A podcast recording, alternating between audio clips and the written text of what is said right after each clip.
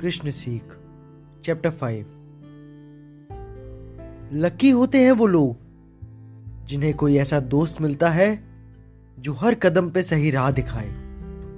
जब मन परेशान हो और सही गलत में फ़र्क ना कर पाए तो वही दोस्त रोशनी बन के हमारे मन का सारा अंधेरा दूर कर दे। ऐसे ही एक दोस्त द्रौपदी को मिले थे। कृष्ण गोविंद या द्रौपदी के सखा, जो भी कह लो। पर उन्होंने हमेशा द्रौपदी का साथ दिया। जब जब उनका मन विचलित हुआ और उन्हें एक मार्गदर्शक की ज़रूरत पड़ी, उनके गोविंद हमेशा उनके साथ खड़े होते थे। युद्ध आरंभ होने ही वाला था और युद्ध से पूर्व कृष्ण जी ने अर्जुन और सुभद्रा के पुत्र अभिमन्यु का विवाह उत्तरा के साथ तय कर दिया था। विवाह के पहले कृष्ण ने उत्तरा की माँ सुदेशना को बोला कि अभिमन्यु नए परिवर्तन का कारण बनेगा और उत्तरा और अभिमन्यु का पुत्र सम्राट बनकर उस परिवर्तन की ओर पहला कदम रखेगा। जब ये बात सुदेशना ने द्रौपदी को बताई और वो अपनी दुविधा को दूर करने के लिए गोविंद के पास गई, द्रौपदी ने कृष्ण से पूछा कि आपने ऐसा क्यों कहा कि सम्राट अभिमन्यु का पुत्र बनेगा? जबकि सम्राट तो उनके बड़े पुत्र को बनना चाहिए या फिर खुद अभिमन्यु को? इस पर कृष्ण ने उन्हें कोई जवाब नहीं दिया। तब द्रौपदी का मन और विचलित हुआ। उन्होंने फिर से पूछा कि क्यों अभिमन्यु सम्राट नहीं बनेगा?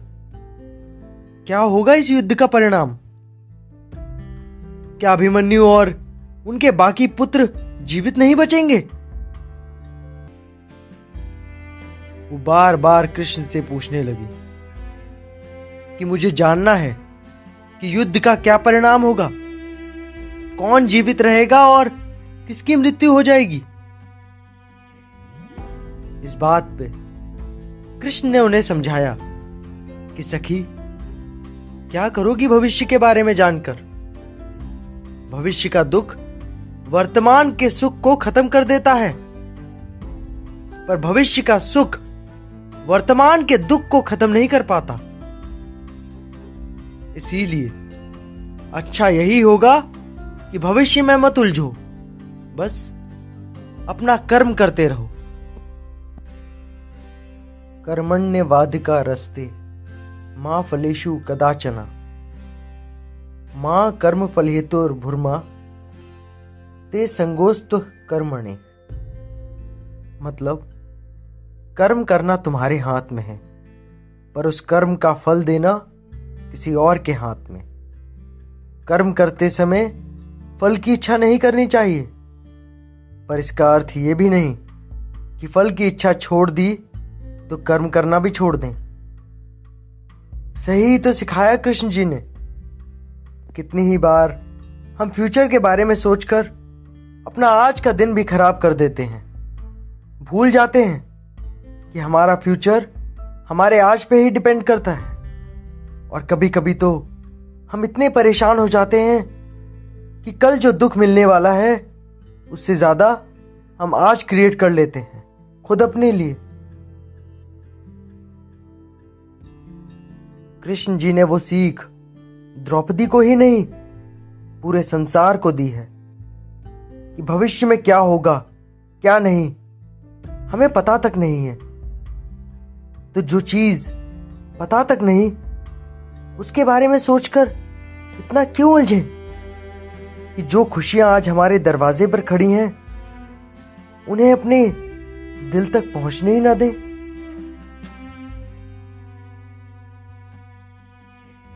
बस इतना याद रखिए, जिस दिन आपने अपनी ज़िंदगी को खुलकर जी लिया, वही आपका दिन है। बाकी सब तो कैलेंडर की तारीखें stay tuned for a next episode on Krishna सीख आपको हमारा ये एपिसोड कैसा लगा? नीचे कमेंट करके ज़रूर बताइए। आप हमें फेसबुक पे लाइक और इंस्टा पे फॉलो कर सकते हैं। धन्यवाद।